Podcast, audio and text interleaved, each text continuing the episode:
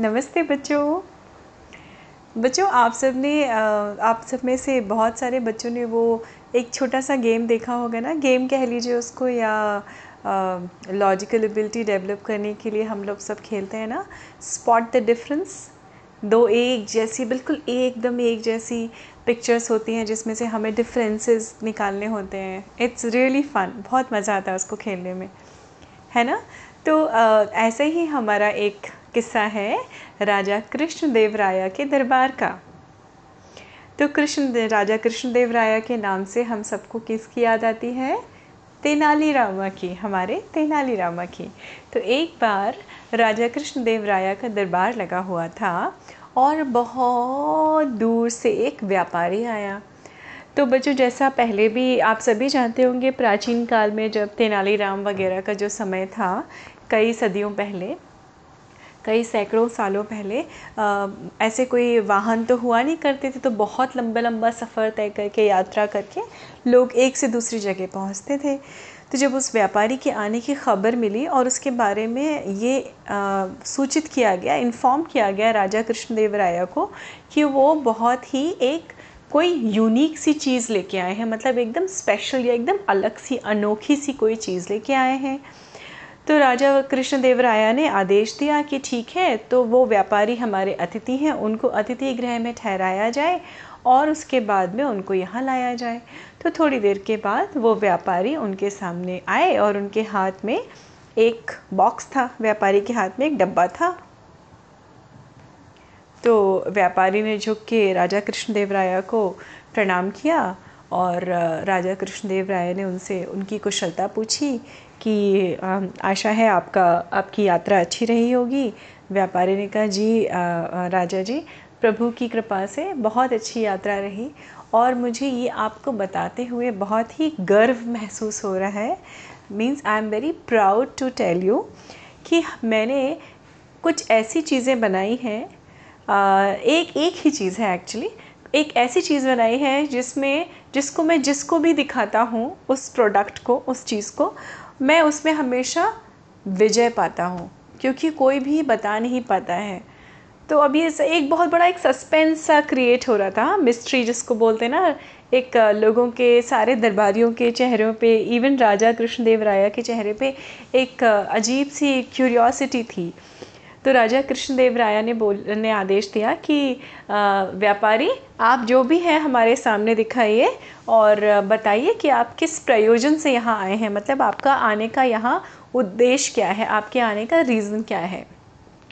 तो उस व्यापारी ने कहा, महाराज क्षमा कीजिए, मैं बहुत बड़े बड़े बोल नहीं बोल रहा, लेकिन मेरी ये तीन गुड़ियाँ हैं। उसने बॉक्स खोला और तीन गुड़ियाँ निकाल के रखी। वो तीन गुड़ियाँ वहाँ पे राजा के सामने रखी और उसने ध्यान से बोला कि देखिए, राजा, आप इन तीन गुड़ियों को ध्यान से देखिए। मैं इतना बता दूँ कि ये तीन गुड़ियाँ एकदम एक सी लगती हैं देखने में, लेकिन इसमें एक अंतर है। और वो अंतर क्या है? ये आपको आपके राज्य में जो भी सबसे विद्वान आदमी हो, जो भी विदुषी हो, जो जो जानकार हो, वो बता सकता है। और उसके लिए तो राजा उसके लिए आप बताइए आपको कितना समय चाहिए? तो राजा एकदम हंसे, उन्होंने कहा व्यापारी, क्या खेल खेल रहे हो हमारे साथ? इसमें कौन सी बड़ी बात है भाई? तो व्यापारी तो बहुत ही ज़्यादा क्या था, उसको बहुत विश्वास था, उसके अंदर तो अजीब सा कॉन्फिडेंस था, उसने कहा, महाराज, ये इतना भी आसान नहीं है। आसपास के सारे राज्यों में लोग हार चुके हैं। और मैं जीत के, शर्त जीत के और मैं बहुत सारा धन भी कमा चुका हूँ। क्योंकि ये गुड़िया, देखिए, आप एकदम एक सी हैं, तीनों गुड़िया। तो वो तीनों गुड़िया ऑब्वियसली राजा बैठते हैं, बच्चों तो राजा थोड़ा सा ऊपर राजगद्दी पे बैठते हैं और नीचे खड़ा था वो वो व्यापारी। तो सैनिकों को आदेश दिया वहाँ के मुख्यमंत्री ने कि वो तीनों गुड़िया उठा के राजा के सामने पेश की जाएँ। तो एक ट्रे या लकड़ी का तख्ता कह लीजिए, उस पर वो तीनों गुड़िया रखी थी और राजा कृष्णदेव राय ने उसको गौर से देखा। तो एक एक चीज़ उन गुड़ियों की, तीनों गुड़ियों की एक दम सेम थी। तो अब उनको थोड़ा सा सीरियस से हुए राजा और उन्होंने बोला हाँ व्यापारी तो बोलिए, आपको आपको क्या कहना है? आप अपनी बात पूरी कीजिए। व्यापारी ने कहा, राजा, मैं ज़्यादा लालची नहीं हूँ, पर मैं सिर्फ़ इतना चाहता हूँ कि अगर एक महीने के, मैं आपको एक महीने का समय दे रहा हूँ, अगर एक महीने में आपके राज्य में कोई भी इतना इंटेलिजेंट हुआ, जिसने इस चीज़ को बता दिया कि इन गुड़िया में क्या अंतर है तो मैं अब तक की कमाई हुई आधी राशि हारने को तैयार हूँ, जो होती है दो हज़ार स्वर्ण मुद्राएँ। लेकिन अगर आप में यहाँ दरबार में, आपके राज्य में कोई भी एक महीने के अंदर भी इस अंतर को नहीं बता पाया तो आपको मुझे दो हज़ार की जगह चार हज़ार मुद्राएँ देनी होंगी। अब राजा कृष्णदेव राय के तो सम्मान का प्रश्न था ये, कि वो कैसे हार मान लें? उन्होंने कहा, ठीक है व्यापारी, तुम अपनी गुड़िया यहाँ छोड़ दो और तुम जा सकते हो। अब वो व्यापारी खुशी खुशी उनको राजा को प्रणाम करके वहाँ से चला गया। अब राजा कृष्णदेव राय ने देखा गुड़ियों को इधर उधर घुमा फिरा के देखा और उन्होंने कहा, अरे, ये तो बहुत छोटा सा काम है। अब इसके लिए मैं क्यों तेनालीराम को क्यों तकलीफ़ दूँ? तो उन्होंने सिपाहियों को बोला, ये तीनों गुड़ियाँ बहुत ही हिफाजत से रखिए, आदेश दिया उनको। और इनको सबसे पहले हमारे राज्य के जो सबसे प्रकांड विद्वान हैं, जिनको हर चीज़ का नॉलेज है, उनको दिखाइए। और फिर मुझे बताइए कि अगर वो उसमें कुछ फ़र्क कर पाते हैं कि नहीं कर पाते हैं तो सैनिकों ने वो गुड़िया उठा के वहाँ के एक बहुत ही बड़े विद्वान थे, उनके घर में पहुँचा दी राजा के संदेश के साथ। अब उन्होंने बोला, एक एक हफ़्ते का समय मुझे चाहिए। वो गुड़िया एक हफ़्ते उनके पास थी। और एक हफ़्ते बाद भाई उन पंडित ने बोला कि, महाराज, मैं क्षमा चाहता हूँ, मैं तो इसमें अंतर नहीं बता पाया। इसी तरह से बहुत सारे और प्रोसेस हुए। बच्चों जो कुछ ऐसे लोग भी होते थे जो जो खिलौने बनाते थे जो गुड़ियाएँ बनाते थे उनको भी वो तीनों गुड़िया दिखाई गई और वो भी फेल थे कि हमें भी तो अंतर समझ में नहीं आ रहा है। अब ये खेल क्या था ना बच्चों?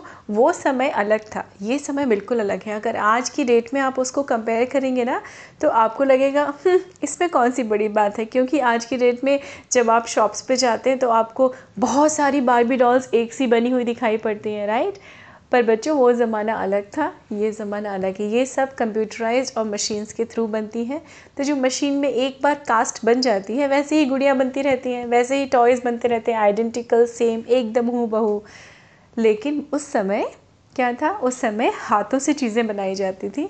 तो कोई भी तीन चीज़ों का, तीन गुड़ियों का एक जैसा बनना भी बहुत ही अचरज की या बहुत ही आश्चर्य की और बहुत ही प्रसिशन की बात होती थी कि आप कितनी, आपके अंदर कितनी कारीगरी है और आप कितने अपने काम में निपुण हैं, होशियार हैं।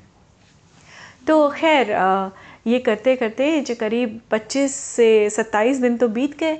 अब राजा जी ने कहा, लगता है वो व्यापारी सही कह रहा था। अब मुझे भाई तेनालीराम को ही बुलावा देना पड़ेगा। तो इन्होंने तेनालीराम को बुलाया और राजा कृष्णदेव राय ने कहा कि, तेनाली भाई, मैं तो समझा था ये बड़ा बचकाना सा, बचकानी सी चीज़ है जिसके लिए मैं तुमको तकलीफ़ दूँ। इसलिए मैंने तुम्हें बोला नहीं, लेकिन ऐसा लगता है हमें कि हमारे पूरे राज्य में क्या कोई भी ऐसा नहीं है जो इन तीन गुड़ियों का फ़र्क बता सके?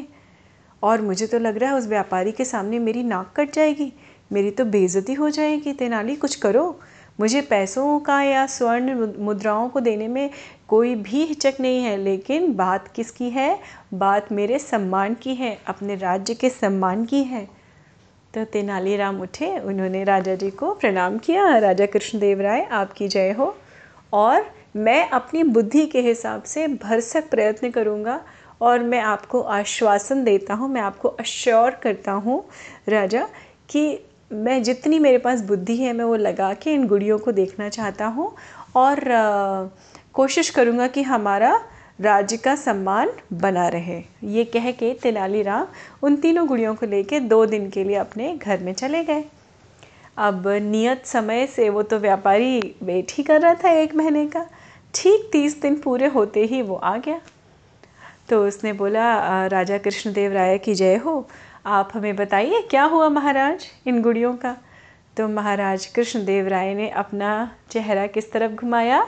तेनालीराम की तरफ़। और उन्होंने बोला, हमारे राज्य की तरफ़ से ये हैं तेनालीराम। ये आपको इन गुड़ियों का फ़र्क बताएँगे और मुझे भी बताएँगे। तेनालीराम खड़े हुए। उन्होंने वो तीनों गुड़िया सामने रखी और उसमें से पहली गुड़िया उठाई और उन्होंने बोला कि, महाराज, और व्यापारी की तरफ़ भी बोला कि, आप भी सुन लीजिए श्रीमान, ये तीनों गुड़ियाँ दिखने में बिल्कुल एक सी हैं, लेकिन इसमें एक बहुत बड़ा अंतर है इन तीनों में। तो महाराज ने बोला, बताओ, तेनालीराम क्या अंतर है? तेनालीराम ने कहा, महाराज, ये पहली गुड़िया साधारण है। और उन्होंने उस उस गुड़िया को एक कदम आगे रख दिया। और ये दूसरी गुड़िया, उन्होंने दूसरी गुड़िया उठाई और उन्होंने बोला, ये गुड़िया जो है, वो उत्तम है मतलब साधारण से थोड़ी सी बेहतर। और उन्होंने उसको दो कदम आगे रख दिया। अब राजा की क्यूरियोसिटी भी बढ़ रही थी और राजा ने बोला, ठीक है तेनालीराम, और तीसरी गुड़िया? तो तीसरी गुड़िया उन्होंने बोला कि महाराज, ये तीसरी गुड़िया सर्वोत्तम है। और उसने उस गुड़िया को चार कदम आगे रख दिया। अब व्यापारी खड़ा हुआ भी देख रहा था। ठीक है, व्यापारी भी देख रहा था इसको। तो राजा कृष्णदेव राय ने कहा, हम कैसे मान लें तेनालीराम? ये तुमने जो क्लासिफिकेशन किया है, जो होता है ना गुड बेटर बेस्ट कि साधारण, उत्तम, सर्वोत्तम, इसके पीछे कारण क्या है, ये भी तुम्हें बताना पड़ेगा। तेनालीराम ने कहा, जी महाराज, मैं आपको बताता हूँ। जो ये साधारण सी गुड़िया है, इसके कान में छेद है, सब गुड़ियों के कान में छेद है।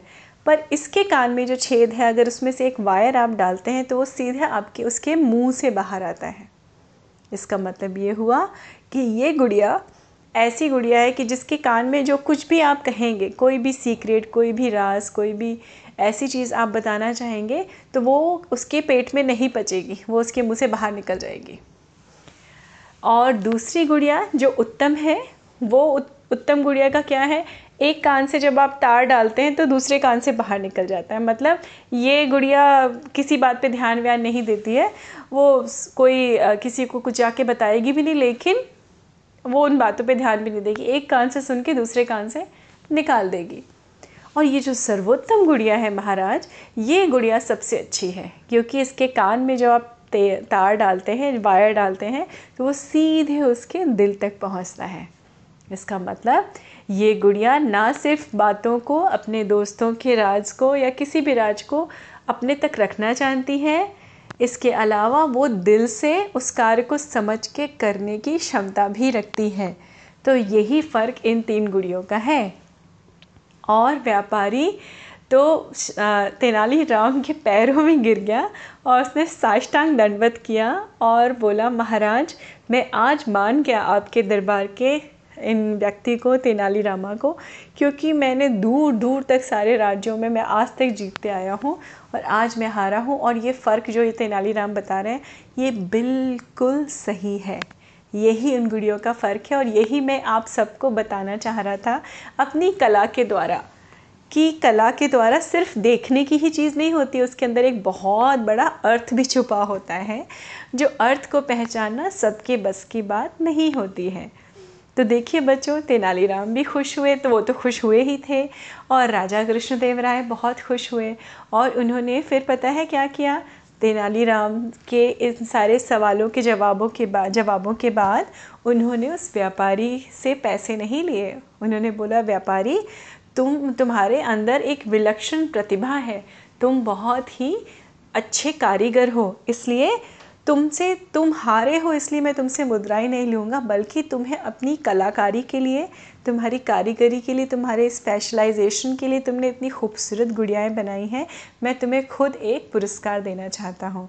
तो महाराज कृष्णदेव राय ने उस व्यापारी को सौ स्वर्ण की मुद्राएँ भी पुरस्कार के रूप में दी और ये तीन गुड़ियाँ भी बच्चों हमें बहुत कुछ सिखाती हैं। एक तो तेनालीराम की बुद्धि तो थी ही थी, विलक्षण प्रतिभा थी उनके पास में उस चीज़ को पहचानने की। दूसरी, दूसरा चीज़ होता है कि पहली गुड़िया जो कभी अपना राज अपने, किसी का राज अपने दिल में नहीं रख सकती है, हमें ऐसा बिल्कुल नहीं बनना चाहिए। हमारे दोस्त होंगे, हम बड़े होंगे, बहुत सारी चीज़ें ऐसी होती हैं लाइफ में बच्चों, जो हमें अपने दिल में रखनी होती हैं। ठीक है? दूसरी चीज़ क्या होती है? दूसरी चीज़ सीख हमें ये मिलती है कि भाई, कोई भी चीज़ हमें ना एक कान से सुन के दूसरे कान से निकालना नहीं चाहिए। हर चीज़ को अपने दिमाग दोनों कानों के बीच में बच्चों, दिमाग आता है। उस दिमाग में प्रोसेस की जाती हैं चीज़ें। तो हमें कभी भी केयरलेस नहीं रहना चाहिए। हर चीज़ को प्रोसेस करना चाहिए। जो भी हम सुनते हैं, समझते हैं, अपने दिमाग का प्रयोग करके, तब उसका यूज़ करना चाहिए। तीसरी और सबसे सर्वोत्तम क्वालिटी जो होती है कि हर चीज़ को दिल से सुनिए, दिल से समझिए, दिमाग लगा के उस पर काम करिए और यूँ ही आगे बढ़ते रहिए। तो थी ना ये तीन अनोखी गुड़ियाँ और उन तीन अनोखी गुड़ियों की पहचान और हमारी छोटी सी शिक्षा। उम्मीद है आपको ये कहानी अच्छी लगी होगी बच्चों। स्वस्थ रहिए, खुश रहिए, मस्त रहिए, फिर आपसे मिलती हूँ। नमस्ते बच्चों।